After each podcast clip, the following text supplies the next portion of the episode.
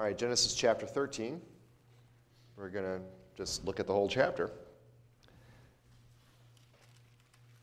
Then Abram went up from Egypt, he and his wife and all that he had, and Lot with him to the south.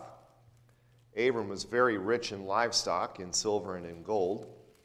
And he went on his journey from the south as far as Bethel, to the place where his tent had been at the beginning, between Bethel and Ai, to the place of the altar which he had made there at first. And there Abram called on the name of the Lord. Lot also uh, went with Abram, had flocks and herds and tents. Now the land was not able to support them, that they might dwell together, for their possessions were so great that they could not dwell together. And there was strife between the herdsmen of Abram's livestock and the herdsmen of Lot's livestock. The Canaanites and the Perizzites then dwelt in the land. So Abram said to Lot, Please let there be no strife between you and me, and between my herdsmen and your herdsmen, for we are brethren. Is not the whole land before you? Please separate from me. If you take the left, then I will go to the right.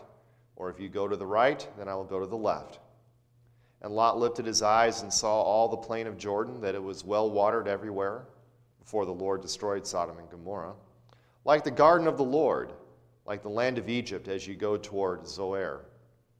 Then Lot chose for himself all the plain of Jordan, and Lot journeyed east, and they separated from each other.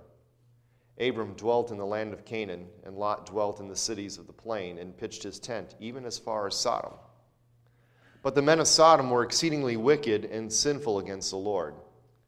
And the Lord said to Abram, after Lot had separated from him, Lift your eyes now and look from the place where you are, northward, southward, eastward, and westward. For all the land which you see I give to you and your descendants forever. And I will make your descendants as the dust of the earth, so that if a man could number the dust of the earth, then your descendants also could be numbered. Arise, walk in the land through its length and its width, for I give it to you. Then Abram moved his tent and went and dwelt by the terebinth trees of Mamre, which are in Hebron, and he built an altar there to the Lord. Thus far, the reading of God's word.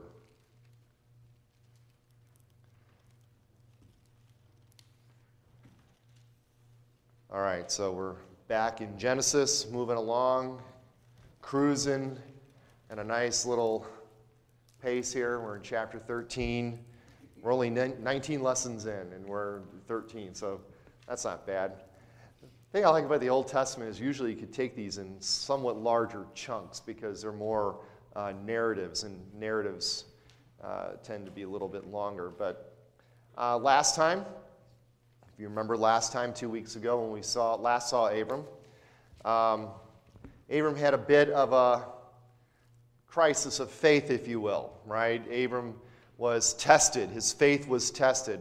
God called him out of his homeland, brought him to the promised land, promised him, made a covenant, uh, made all these promises of land and descendants and blessing, and everything was going well until a famine hit the land. And it says it was a very severe famine, a very heavy famine. Uh, so Abram, in a probably a move that a lot of us would have made if we were in Abram's sandals at the time. Uh, when there's no, land, no food in the land, you go to where the food is, right? If there's no work in the area, you go to where the work is. So he leaves and goes to Egypt. But then uh, from the frying pan into the fire, Abram tells his wife, Okay, now you're a very attractive woman, even though she's probably around 65 or so at this time. You're a very attractive woman. So we're going to have this little thing where you say you're my sister, which is not entirely false, or you know, it, it, it is true to a point. But the point is, is that he's hiding the fact that she's married to him. So he makes this uh, uh, little uh, story up, and, uh, and, and everything that a- uh, Abram has done basically has put the promise of God at risk. Right? God said, I will bless you.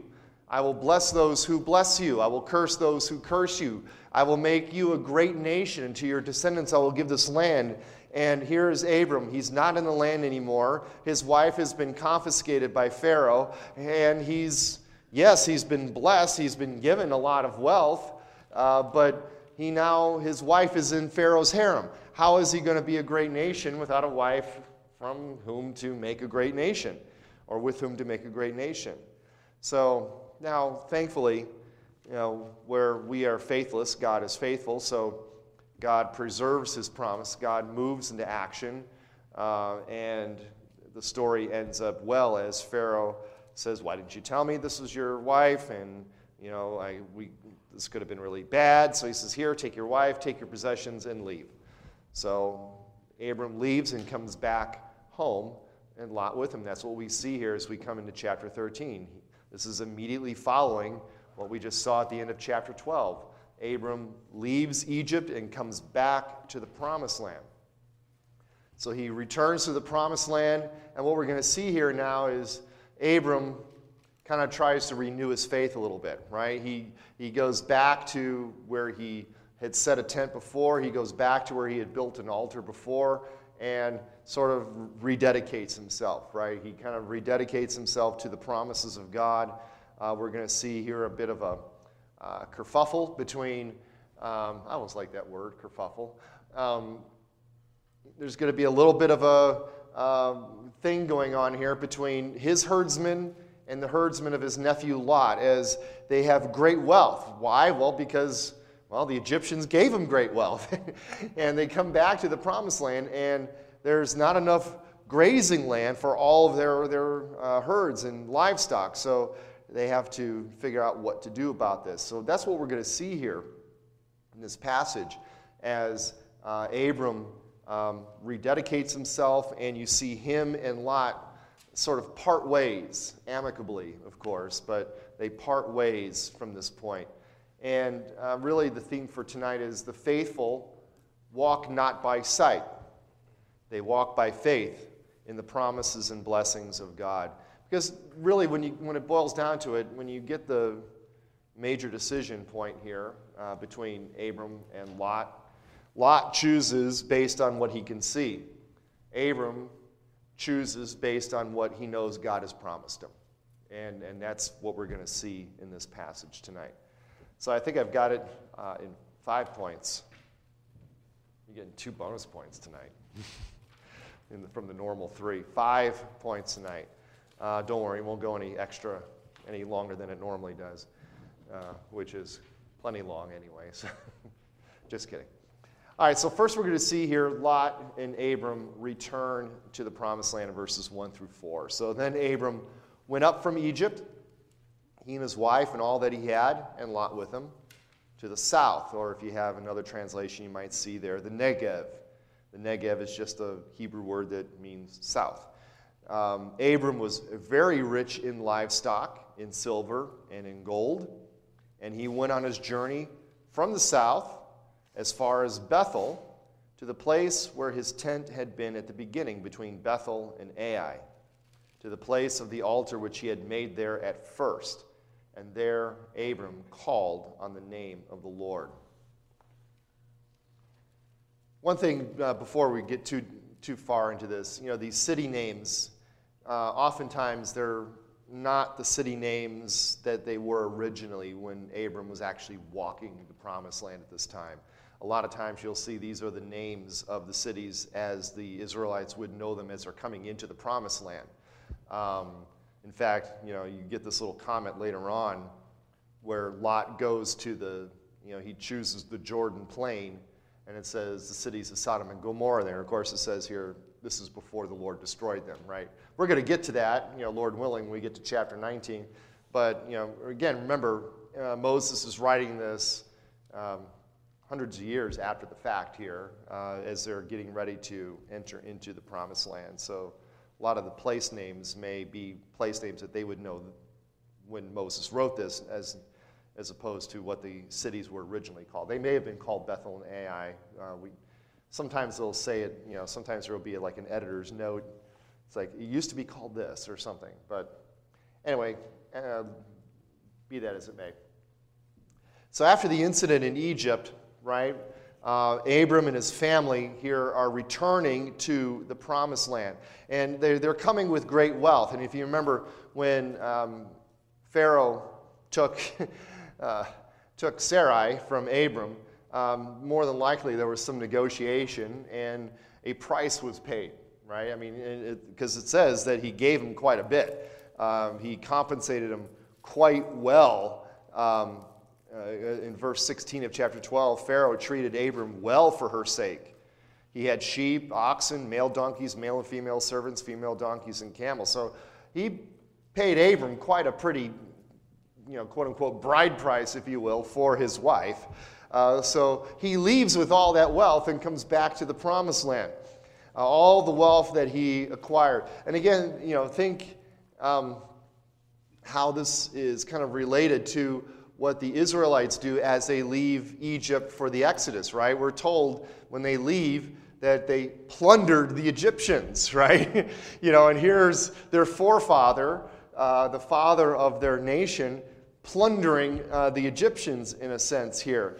Um, one thing uh, we want to say here, of course, a tangential point, you know, Abram's very wealthy. The Lord has blessed him. Even though Abram didn't do much to deserve this, uh, in fact, he acted, you know, very unfaithfully, uh, yet the Lord blessed him regardless. Uh, one thing is we need to understand is wealth is not a sin. Okay, being wealthy is not a sin. Loving wealth is a sin. okay, uh, we often say money is the root of all evil, and we misquote that from 1 Timothy. It says the love of money is a root of all kinds of evil, is how the, the verse really goes. Love of wealth is a sin. Being wealthy is not a sin. God has blessed Abram, even though Abram didn't deserve this. Um, Abram was a very wealthy man. Uh, and he passed that wealth on to his son Isaac, who then passed it on to Jacob. Jacob was extraordinarily wealthy in livestock and cattle and servants and, and so on and so forth. But can lead to a lot of troubles, okay? Um, if, if uh, it, you know, there's all kinds of trials that can come from being wealthy, uh, just, as, just as there are trials that can come from being poor and destitute. And we're going to see part of that here uh, tonight. Now, Abram comes back. He comes back to the south area, the Negev, and then journeys back up to Bethel, which is in the middle area if you have a map of of the patriarchal period. Uh, Bethel would be close to where Jericho is, and Jericho would be right, you know, as you cross the Jordan, um, uh, above, uh, north of the Dead Sea. Um, you know, that's the path that the Israelites will take coming into the promised land. They'll go to Jericho, then uh, Bethel Ai, and then they'll spread out from there. So he's in the middle of the promised land, so to speak, in the central area in Bethel. And we're told here this is the place where he was before right? You can look at, I believe it's verse 6 or, um, no, sorry, verse 8 of chapter 12. And he moved from there, there being uh, in the place of Shechem. He moves from there uh, to the mountain east of Bethel. And he pitched his tent with Bethel on the west and Ai in the east. And there he built an altar to the Lord and called in the name of the Lord. So as Abram comes into the promised land, uh, he pitches his tent in Shechem, and then he moves to Bethel and pitches his tent between these two towns, Bethel and Ai, and he builds an altar there and uh, calls upon the name of the Lord. And that's exactly what he does when he comes back to Bethel. He comes back to Bethel and he calls on the name of the Lord again. So he is, he is in a sense, coming back to first principles, right? You know, oftentimes when you know you have a a faltering in your faith, where you have a stumbling point in your life, in your Christian life, where uh, you fall into some kind of sin, oftentimes the thing you need to do is go back to basics. You need to go back to what you know. You need to go back to uh, familiar places where uh, you know you uh, called upon the name of the Lord. And Abram goes back to in a sense, first principles. He goes back to the altar that he built at the very beginning and, sort of, in a sense, is rededicating himself. He realizes that he did not make a good showing when he was down in Egypt, right? Um, he was supposed to be a blessing to the nations, and his actions brought curses upon the people of Egypt. And you find out that Pharaoh uh, acts more nobly, more morally than Abram did. So, Abram here, in a sense, is rededicating himself. He is going back to a Godward focus. He wants to reorient himself and, and, and, and focus again on the God who promised all these wonderful things to him when he called him out of his homeland and brought him to this land.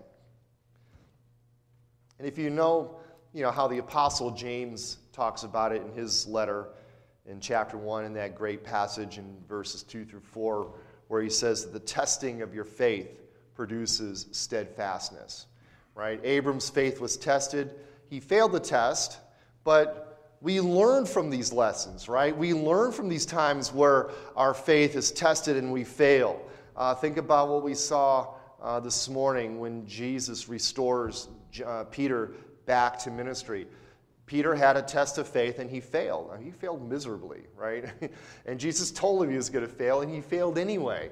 Uh, I mean, that's one thing to say, you know, to say, I'm going to do this, and then you fail. But it's another to have someone tell you, know, this is how you're going to fail, and then you still fail anyway. Um, but Peter learned from that. Peter learned from that experience. You could tell when you read his letters. You could tell uh, when you see his sermons in the book of Acts. You could tell how uh, you know Peter must have carried this with him and, and learned from this from this lesson. And Abram is learning from this lesson too. God sends these trials, these tests, to strengthen our faith. James says, the testing of your faith produces steadfastness. And then steadfastness produces endurance. And endurance produces perfection or maturity or completeness of your faith. These trials that come into our lives, that God allows into our lives, are, uh, situations which will strengthen our faith and we may fail. And oftentimes, those are the times you learn the most, right? You learn, probably learn more from a failure than you do from your successes. Because when you fail, then you realize, okay, next time, you know, this is what happened when I failed. Now, I'm, you know, unfortunately, Abram's not going to learn his lesson because in a few chapters, we're going to see Abram do the same thing again. And then we're going to see his son do the same thing again. So, so even though Abram's faith is tested and he failed in cha- uh, chapter 12, we still see he is rededicating himself, he's refocusing himself. And, and again, these tests um, produce, like I said, they produce endurance. Endurance produces character. That's what Paul says in Romans 5 uh, a tested character. It's as, as if your faith is in a crucible, it's being tried by fire, and, and it becomes more pure. Um, but they also draw us to Himself, right?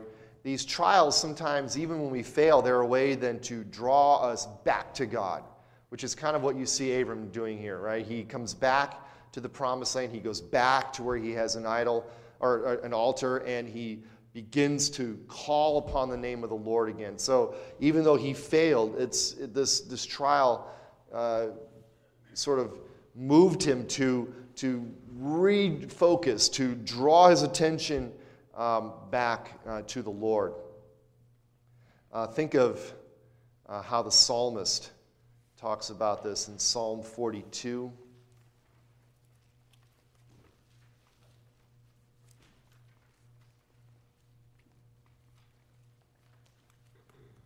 In Psalm 42, now this is a slightly different situation because here, psalmist is battling what appears to be severe depression. You know, whether it's something generated from outside of himself or not. Um, but here you see the psalmist when all hope seems lost, what does he do? Well, he turns to God, right? As the deer pants for the water brooks so pants my soul for you, O God. My soul thirsts for God, for the living God. When shall I come and appear before God? My tears have been my food day and night while they continually say to me, Where is your God? When I remember these things, I pour out my soul within me. For I used to go with the multitude.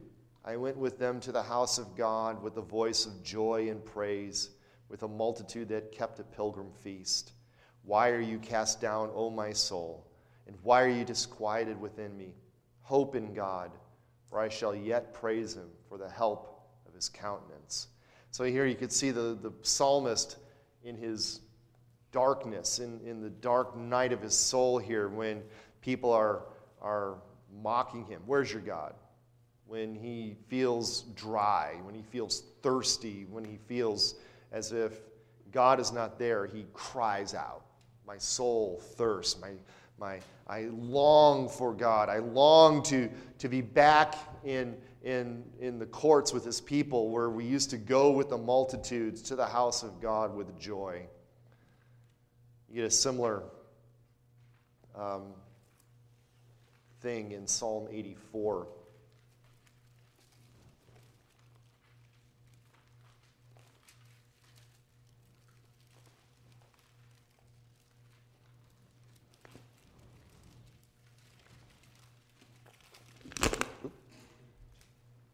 In Psalm 84, they use this for a worship song, I believe. Verse 10. But um, verse, uh, verses 1 and 2 in Psalm 84. How lovely is your tabernacle, O Lord of hosts!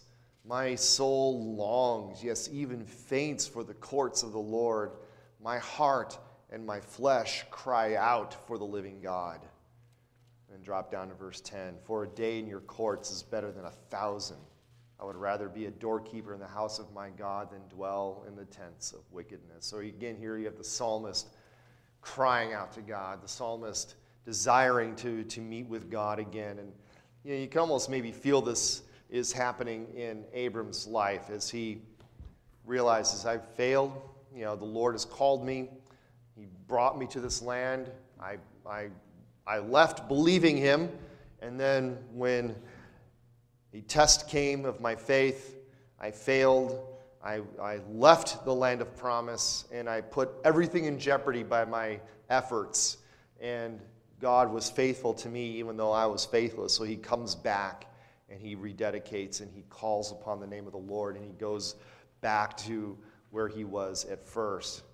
And we're about to see the Lord graciously renew the covenant promises at the end of this chapter as he did previously uh, in verses 7 and 8, right? When Abram responds in faith and leaves his home and goes to the promised land. It says there in verse 7 the Lord appeared to him and said, To your descendants I will give this land to you. And there he built an altar to the Lord who had appeared to him. So we're going to see the Lord renew his covenant promises. So now we see Abram and Lot quarrel in verses 5 through 7. So Lot also who went with Abram had flocks and herds and tents. So Lot made out well too when he was down there. Now the land was not able to support them, that they might dwell together, for their possessions were so great that they could not dwell together. And there was strife between the herdsmen of Abram's livestock and the herdsmen of Lot's livestock. The Canaanites and the Perizzites then dwelt in the land. So, though the initial famine prompted Abram to leave the promised land and go to Egypt, uh, in the first place, uh, apparently that famine must have subsided because now Abram and Lot are both there with all of their livestock, and, they're, and what they're finding out is there's not enough uh, grazing land to support both of these large uh, herds. And as one would expect, when you have a lot of livestock in a small area, strife begins to break out. Uh, develop between the herdsmen of Lot and the herdsmen of Abram. You, we'll see this repeat itself too, right? Uh, we'll see, I think there's a, an example where uh, Isaac, uh, when he's there, he's, he's dwelling and he digs a well, and then uh, the, you know, Abimelech and his people come and they kind of take the well, and Isaac goes to another place and digs a well, and then they try to confiscate that well, and they have this strife because water is precious in that area, uh, as you would expect. So there's strife here. And to further illustrate uh, or uh, the problem here, we are also told that the Canaanites and the Perizzites dwelt in the land. We're, we're told this earlier in chapter 12, verse 6. The Canaanites were then in the land. Again, a reminder that these people that Israel is about to drive out still exist there. And there's a couple of problems that uh, come out of this. One, if you already have two large herds fighting over grazing land and there's still indigenous people there, well, they're fighting over the grazing land too. So the fact that the Canaanites and the Perizzites are there uh, just exacerbates the problem.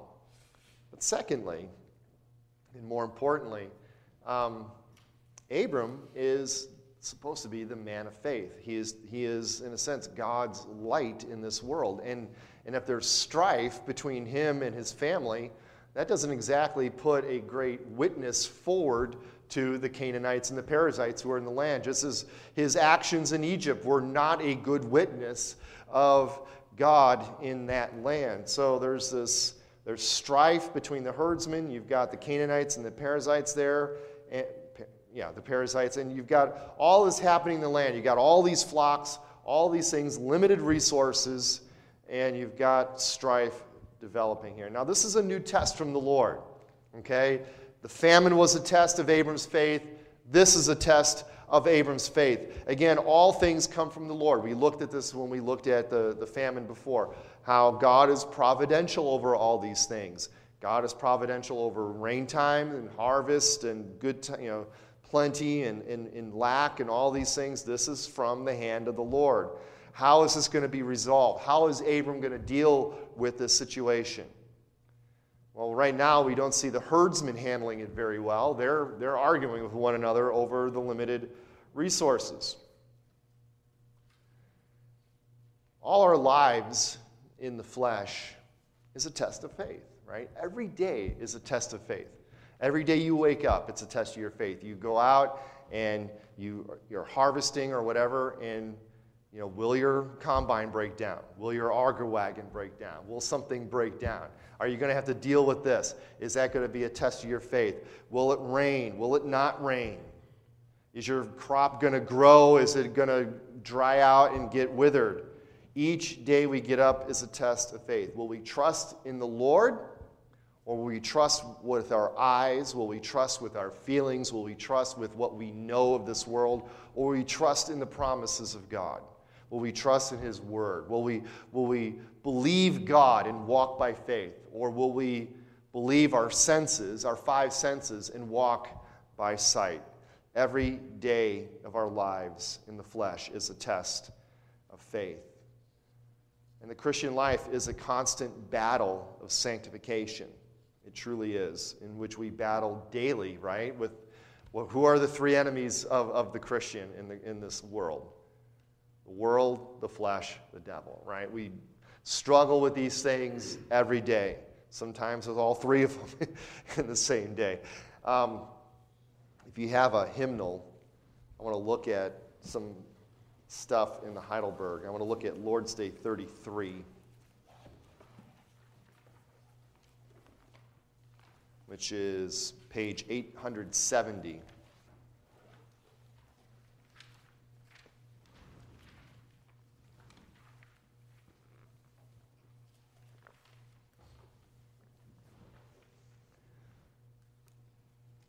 Because after talking about, you know, this is in the part of thankfulness, after talking about why we do good works and how we're not saved by them, um, this Lord's Day talks about repentance. And mainly, I want to look at uh, questions 89 and 90, but you know, in question 80, it asks, How many things does true repentance or conversion consist? In two things the dying of the old man and the making alive of the new. So, if you think about repentance as a process, it is a continual dying of the old man and a making alive of the new. And, uh, you know, and both have to happen, right? You turn away from your sin and you turn toward Christ, right? You put off the old man, as Paul will say in many of his letters, and you put on the new man. It's not enough just to say, I'm not going to do these evil things or these wrong things. You have to then replace it with uh, virtuous behavior. You have to replace it with obedient behavior. Uh, it's the same reason why, when you look at the law of God and you look at the commandments, even though many of the commandments are worded in a thou shalt not, whenever you see a thou shalt not, there's always implied a thou shalt. and if there's a thou shalt, there's implied a thou shalt not, right? Thou shalt not murder. Okay, great. But then Jesus says, don't be angry with your neighbor. So what's the, what's the thou shalt? Well, love your neighbor, right? Treat them well. Give, be kind to your neighbor, even though they may hate you. You know, when, in doing so, as they'll say, quoting from the Old Testament, you, you will heap coals upon their head, right? You, it'll, you, it'll, you'll frustrate them with your kindness, right? So it goes on to ask, what is the dying of the old man? Well, heartfelt sorrow for sin, causing us to hate and turn from it always more and more. What is the making alive of the new man? Heartfelt joy in God through Christ, causing us to take delight in living according to the will of God in all good works. And then what are good works? Well, only those which proceed from true faith and are done according to the law of God, unto his glory, and not such as rest on our own opinion or the commandments of men. And then later on, we looked at this uh, last Sunday in Lord's Day 44. It's really just the next page over. Question 114, right? You know, we saw this last time. Well, can those who are converted, right? Because what does true conversion consist of? Dying of the old man, making alive the new. So, can those who are converted to God keep these commandments perfectly? Well, no, of course not. Even the holiest of men, while in this life, have only a small beginning of such obedience. Yet, so that with earnest purpose they begin to live not only according to some, but according to all the commandments of God. So, even though we will not see perfection in this life, we strive more and more for it. Even though we know that even the best of us will have such a small beginning, we still, with earnest purpose, want to obey this. Why? Because that's how we show thankfulness to God, by, by obeying His commandments. Because the commandments are really, it's just a way of loving God and loving your neighbor as yourself. Question 115 Why then does God strictly enjoy the, enjoin the Ten Commandments upon us since no one in this life can keep them? And Like I said, we saw this last week, but uh, first, that as long as we live, we may learn more and more to know our sinful nature. Right? I mean, when you're, if you remember a time when you weren't a Christian, did you care about the commandments of God? No, absolutely not. um, you didn't care. You know, you may have had some moral code that you lived by, but you know, you would say, well, certainly I don't commit murder. But when you realize the deeper, you know, you know, are you angry towards your brother? Well, it's like, well, no, but I'm not killing him, right? So you're not, you're not concerned about these things, right? But now, as you live life as a Christian, you look at yourself and you really, I think, you know, the more you grow in your sanctification, the more you grow in your faith, you see how far, you know, how far you really do fall short, right? You may think, wow, I'm doing pretty good. And then you realize, no, I'm not doing as good as I thought I did, right? You know, I like looking at Paul's progression as he gets older, how he describes himself. He was the least of all the apostles. He's, you know, and then he ends up as the chief of sinners at the end of his life. you know, I'm, I'm one who was, yeah, I'm, you know, I was a murderer, you know, and then I'm the chief of sinners. Least of the apostles, chief of sinners. Um, that's what happens, right? You know, as, as we, God enjoins the law upon us because as we look at it, we see our sinful nature. We detest our sin. But then also, we, um, uh, as it says here, and so the more earnestly seek forgiveness. So it draws us to Christ, right? Because that's where our only hope is. It's not in doing better, it's not in trying harder, it's in running to the cross of Christ where you find the forgiveness of your sins. And then without ceasing, we diligently ask God for the grace of the Holy Spirit that we may be renewed more and more after the image of God until we attain the goal of perfection after this life. So, um, the Christian life is a constant battle with this sanctification as the Holy Spirit is working in us and conforming us. And more and more, we're putting off sin and putting on the Lord Jesus Christ. And when we fall, we, we, we more and more hate our sin, right? And the Lord, you know, I think through these tests and through this sanctification, is shaping Abram in his life, right? He has the test earlier and he fails, and now he's put to another test here. How is he going to respond to this test? Well, that's what we see in verses 8 and 9 as Abram and Lot begin to negotiate. So there's strife with the herdsman. Abram turns to his nephew and says, Is not the whole land before you? Please separate from me. If you take the left, then I will go to the right, or if you go to the right, then I will go to the left. And Lot lifted his eyes and saw all the plain of Jordan, that it was well watered everywhere before the Lord destroyed Sodom and Gomorrah. Wouldn't be well watered after that point. um, like the garden of the Lord, like the land of Egypt, as you go toward Zoar. So we see here Abram is going to acquit himself well in this test, right? Abram failed the test at the end of Genesis 12. Here, Abram acquits himself well. Now, there's no strong indication here. There's a hint, perhaps, that Abram and Lot might have been fighting. Uh, it may be implied in verse 8 let there be no strife between you and me. Uh, though the text earlier just says it was the herdsmen that were arguing, but the point is here, Abram, in a sense, is being a peacemaker. He's the older one, right? He's the uncle. Lot is his brother's son. Lot is sort of been tagging along wherever Abram's been going this entire time. It's, you know, you don't really see a lot about Lot no pun intended, a lot about Lot. You will later, but every time Lot is mentioned, it's always in conjunction with Abram. Abram goes here, and Lot went with him. Abram goes there, and Lot went with him. Abram goes back, Lot went with him. So Abram's the older man. In fact, Abram could say, Look, I'm the one who God called. I'm the one who was promised this land. I'll pick first. I'll take the best of the land. You can have the leftovers. That's not what Abram does. Abram graciously offers Lot first choice. He's a peacemaker, right? Proverbs 15:1 says, "A soft word turns away wrath." Right? Uh, Matthew 5 verse 9, "Blessed are the peacemakers." you know, uh, Romans 12:18, "As much as depends upon you, live at peace with all men." Philippians 2 verses 3 and 4, "Think not." more highly of yourselves, but think more of other people, right? Humble, uh, humility, thinking of others more important than yourself, being a peacemaker. And part of being a peacemaker is he goes to his nephew and says, Take your pick. You want to go here? If you go here, I, the thing is, we can't stay together because our herds were fighting. So if you want to go there, then I'll go here. If you want to go here, then I'll go there. Abram is stepping out in faith.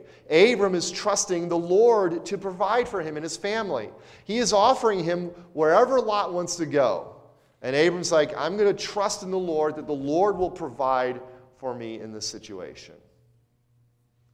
And as the Lord has made promises to Abram, uh, he has made good and precious promises to us if only you trust him and walk by faith. Just as the Lord promised Abram to you I'll give your, this land, I'll give it to you and your descendants after you as an everlasting possession.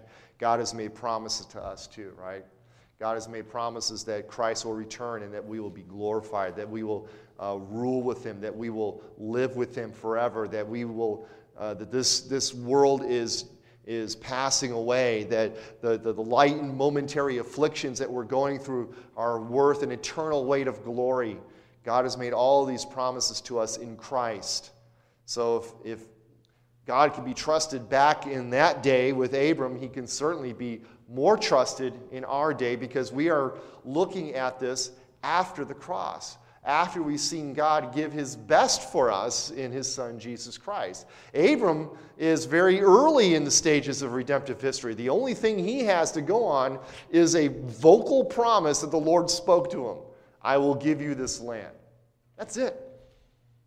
And that the nations will be blessed through you, and that I will make you a great nation, and so on and so forth. But all he has, he doesn't have a Bible that he can go back to. He doesn't have, he doesn't even have an Old Testament, right? He has nothing except the word that the Lord spoke to him.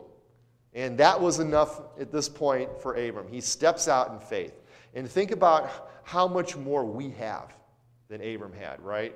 We have this. We have a cross that we can look back at and see God kept, keeps his promises. God promised Jesus all the way back here in Genesis 12 right? And God, and we know now that Jesus came, right? And that Jesus went to the cross and that Jesus died for our sins and that he will return for us. So we can trust him too. So now, fourthly, Abram and Lot separate, verses 10 through 13. And Lot lifted his eyes and saw all the plain of Jordan, that it was well watered everywhere before the Lord destroyed Sodom and Gomorrah, like the garden of the Lord, like the land of Egypt as you go toward Zoar. Then Lot chose for himself all the plain of Jordan, and Lot journeyed east, and they separated from each other. Lot dwelt in the land of Canaan, and uh, Abram dwelt in the land of Canaan, and Lot dwelt in the cities of the plain and pitched his tent even as far as Sodom. But the men of Sodom were exceedingly wicked and sinful against the Lord. Now, it's easy to be, I think it's always easy to read something and you're like, well, you know, why would you do that Lot? You know, why would you go there, right? But, uh, you know, sometimes it's, uh, you know, I don't want to be too hard on Lot. I mean, in 2 Peter 2 7, Peter calls him righteous Lot. I'm like, eh, I'm not sure about that, but if Peter says it and Peter was under the inspiration of the Holy Spirit, then Lot was a believer. He was kind of a weak believer, but he was a believer. Righteous Lot. Um, Lot, yeah.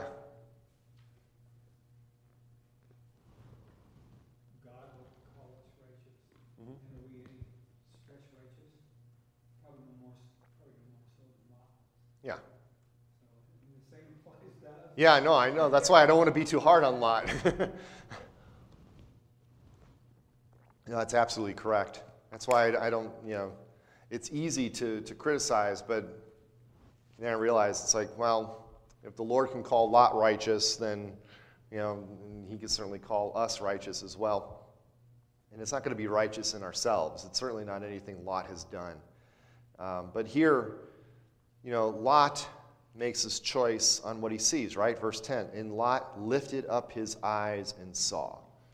So here, Lot is operating on a walk by sight kind of basis, right? I lifted up my eyes and I looked toward the plains of the east, and it was well watered. It was beautiful. It was like the garden of the Lord. It was like the land of Egypt you know, the land that they just left, right? They just left Egypt. So here, he is making his choice based on what he sees. Now, we're not sure exactly where this is. This is certainly east of the Jordan River. Um, some believe that it might be like uh, southeast of the Dead Sea in that area there, but it's somewhere east of the Jordan River because we're told that Lot goes east, right? He goes eastward uh, from there. But whatever the case may be, wherever this is exactly, it is a well watered plain. And Lot makes his choice based on what he sees. It's like Abram's like, okay, well, you're going to give me a choice. I'm going to choose the good land. I'm going to go where it looks well watered, where I don't have to worry about a famine. It looks as good as the land of Egypt, where we just came from. So I'm going to go there. So he makes his decision and journeyed east. Again, don't read over that too quickly, right? If you think about going eastward, that is always used so far that we've seen it as moving away from God, okay? When Adam and Eve were cast out of the garden, they were cast east of Eden. When Cain was cast away from Adam and Eve, he went east to the land of Nod. East is, the, is where the entrance to the temple would be. So if you're going eastward, you're going away from the temple. If you're going westward, you're going toward the temple through the east entrance. So, this idea of going east is away from God, but more importantly, he's going away from the land of promise.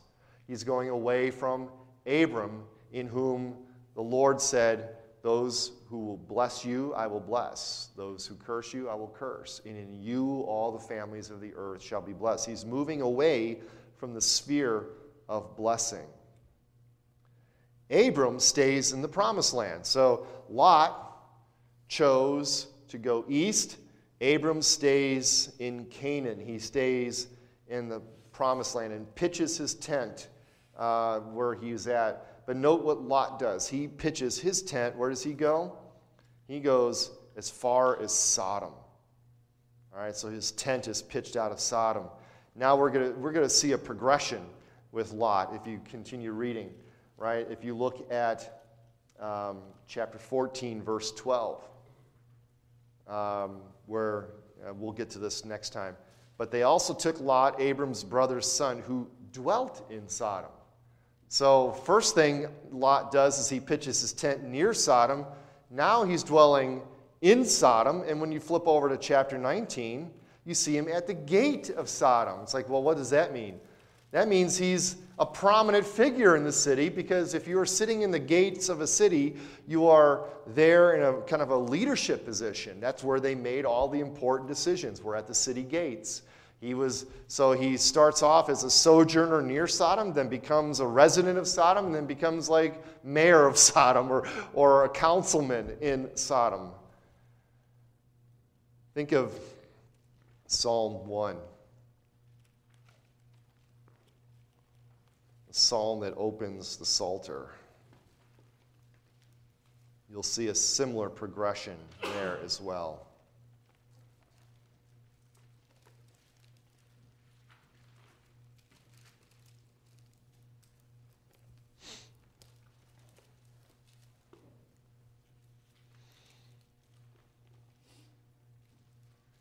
Psalm 1 Blessed is the man who walks not in the counsel of the ungodly, nor stands in the path of sinners, nor sits in the seat of the scornful. Notice the progression there. You start by walking, then you start by standing, and then you start you end up sitting, right? That's that's kind of what Lot is doing, right? He walks toward there, then he starts to stand there, and then he starts to sit there. he is doing exactly what the psalmist here says, The man is blessed who does not do these things. What is his delight? His delight is in the law of the Lord. In his law, he meditates day and night. You can almost put Abram and Lot's names in here. He shall be like a tree planted by the rivers of water that brings forth its fruit in its season, whose leaf also shall not wither, and whatever he does shall prosper. The ungodly are not so. They are like the chaff which the wind drives away. Therefore, the ungodly shall not stand in the judgment, nor sinners in the congregation of the righteous. For the Lord knows the ways of the righteous, but the way of the ungodly shall perish. Now, I'm not saying that Lot's ungodly, because as we saw, he's righteous, but he's not delighting himself in the Lord, right? He's delighting himself in his eyes, what he sees, and he decides to dwell, to live, and then to sit in Sodom, whereas we're told here the men of Sodom were how wicked? Exceedingly wicked. Remember from Ephesians, right? Exceedingly abundantly above all that we can. They were exceedingly wicked. They were very wicked and sinful against the Lord, and we'll see them judged in a few chapters. When we walk by sight, not by faith, we trade in uh, we trade in the eternal for the temporal. Okay? Lot, by going with his eyes, is going for the temporal. He's giving up the eternal to get to try to grab something now. He wants to grab it now while it's there. Um, it's interesting, another parallel, right?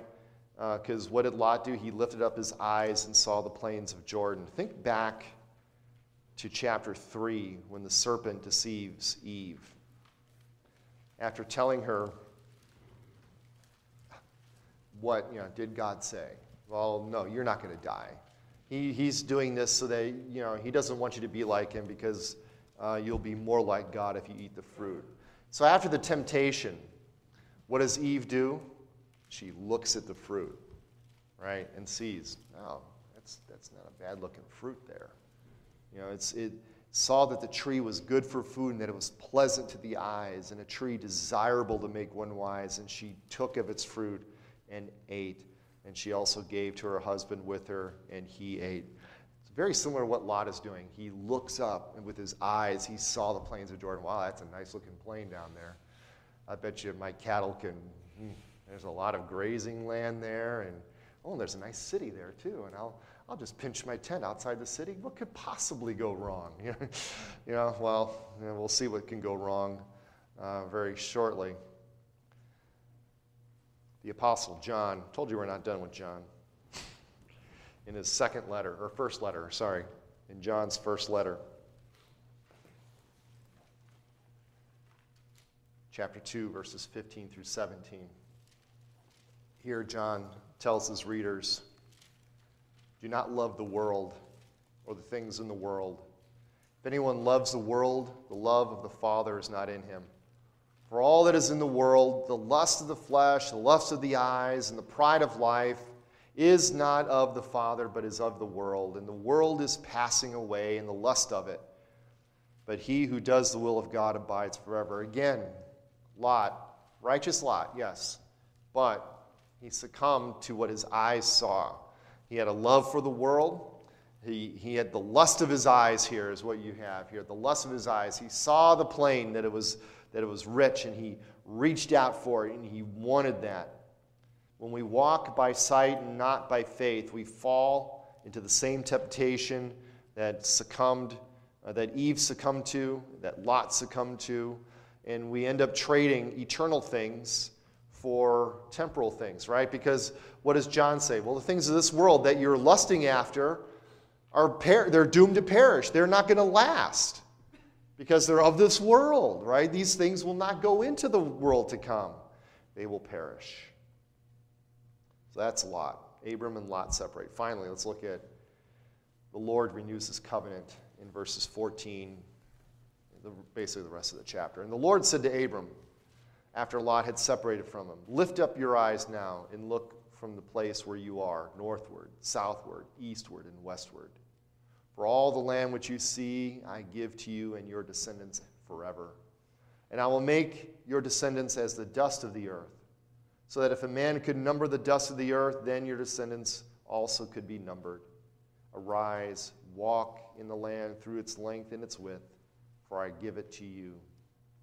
Then Abram moved his tent and went and dwelt by the trees or the terebinth trees of Mamre, which are in Hebron, built an altar there to the Lord.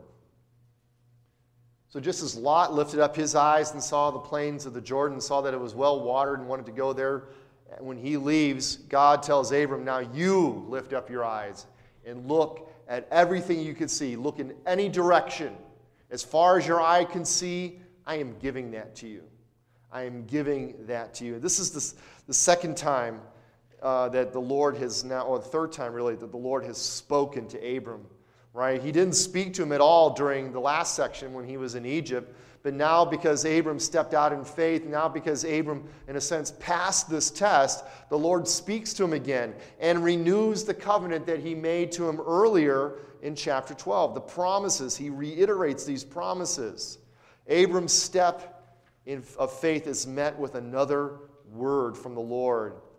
And because Abram chose to be faithful, the Lord renews his covenant with Abram. Says, Look at the land. I promised you earlier that I will give it to you. I'm going to give it to you again. Yeah. Yeah, it's the first time he's obeyed completely because he was told to leave his family behind, but Lot was with him. Yeah. It's the first time he's without his family. Yeah. Yeah. That's a good point. And because Abram here walked by faith, the Lord now says, Lift up your eyes and look. The Lord renews the land promise here in verses 14 and 15, right? Earlier he said uh, in verse 7, the Lord appeared to him and said, To your descendants I will give this land. And near, he says, Look as far as your eyes can see. The land which you see I will give to you. And he tells him, Walk through it. Walk through its length and its width. Everywhere you walk, I will give it to you. He also renews the promise of the seed in verse 16. And I will make your descendants as the dust of the earth. Right? He says, You will be a great nation. Verse 2. I will make of you a great nation. Here he says, Look at the dust of the earth. If you can number the dust, right? We remember when we looked at that before. It's like, yeah, can you count the dust? It's like, no, I can't count the dust. There's a lot of dust, right? You know, especially after harvest, you get all that corn dust in the air that makes me sneeze every time I go out and walk my dog in the morning. Uh, there's a lot of dust. It seems to pile up. Uh, every time I every time I pull my car out and I drive around, I, I there's like feels like there's a little layer of dust in the car, and it's like yeah, there's a little bit of Nebraska in my car there uh, as I go around. But uh, if you can number the dust, so your descendants could also be numbered. So he renews the land promise. He renews the promise of descendants. Now, the Lord had already unconditionally promised these things to Abram, right? But he reiterates them to Abram, not because Abram is earning this, but it's to strengthen his faith. It's to show Abram that he is his shield, right? As you look in chapter 15, uh, verse 1 of chapter 15, where he's going to ratify a covenant with them here um, in chapter 15 when we get to that in a couple of uh, lessons. Uh, after these things, the word of the Lord came to Abram in a vision, saying, Do not be afraid, Abram. I am your shield your exceedingly great reward. Now, some translations may say there, and your reward shall be very great. I like this translation way much better because it says that the Lord is his reward. Not that the Lord will give him a reward. He is saying, I am your reward. Right? That's the thing, right? The, the, it, it's, it's the same thing with Christ, right? Paul says in Philippians 3 I don't want the benefits that Christ gives me. I want Christ. I want to be found in Him, not having a righteousness of my own, but that which comes by faith in Him. Here, he's, he's reiterating his promises to strengthen his faith and to show Abram that I am your great reward. I am your shield. I am the one who called you. I'm the one who will preserve you. I'm the one who will protect you. I'm the one who will bless you because I have promised to bless you right? And it's the same thing. It's this thing is going to carry on as we go through the Old Testament um, when uh, the Israelites are being pulled out of Egypt for the Exodus. It, we're told that the Lord remembered the covenant that he made with Abram and Isaac and Jacob, and that's what you know. He tells uh, that's what he tells Moses. Go tell the people that I am the God of your fathers, the one who made the promise to Abram, to Isaac, to Jacob. I am working. I am moving. And Abram responds with praise as he builds, he moves to another place and builds another altar. So he's building all these altars, in a sense, kind of claiming the land for the Lord. So here we see, as we bring this to a close, Abram and Lot show the difference between walking by faith and walking by sight. Now, uh, as we said, great material wealth can be just as much of a test of faith as great hardship, right? Both of them were blessed materially very much. And it was that that was the, the point of strife here between the two uh, family members, between Abram and Lot. It was this uh, material wealth. And, you know, again, wealth is not a sin, love of wealth is a sin. Uh, but wealth can also be a test of your faith. How will you use it? Will, it? will you use it for the kingdom of God or will it use you? Will it control you? Right?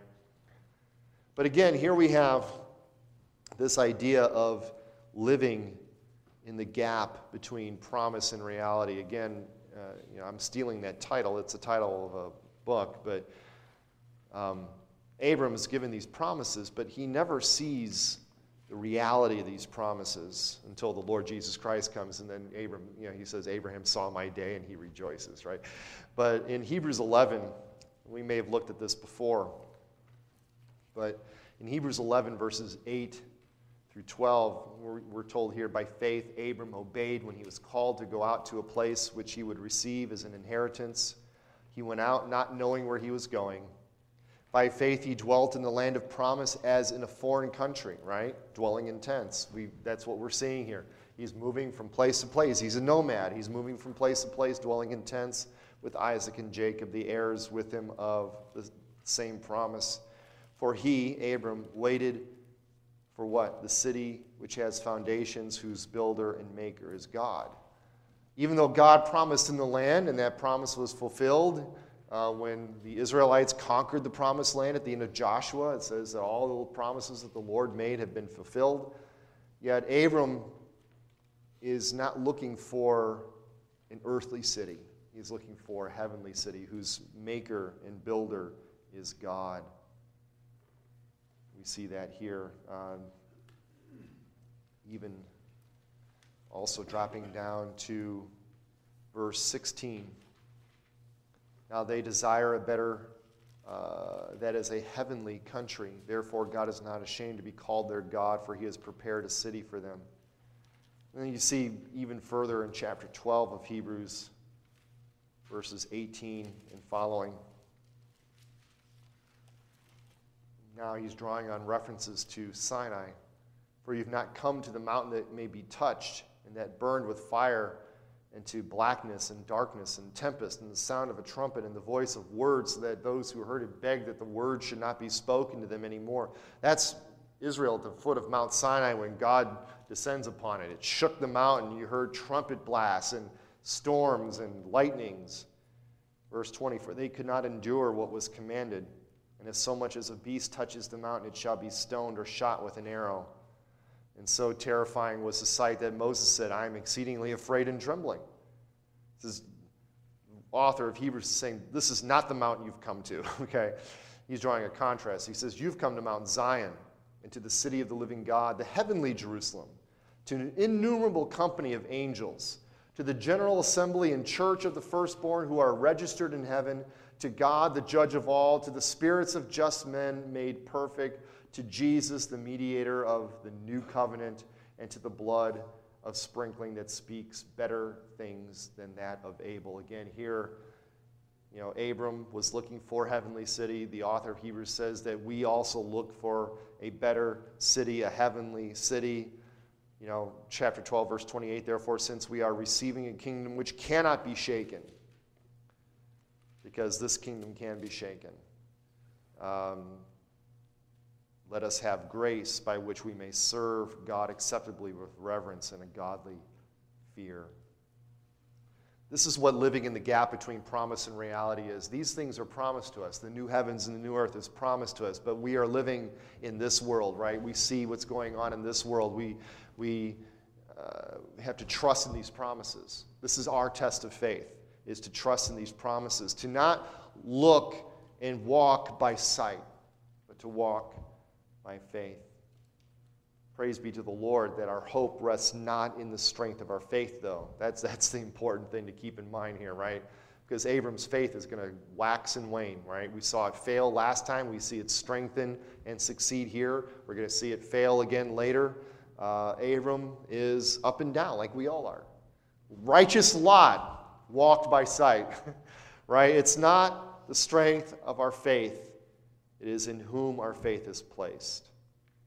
Abram's weak faith was firmly grounded on our great God who calls us, who saves us, who blesses us, and who keeps us.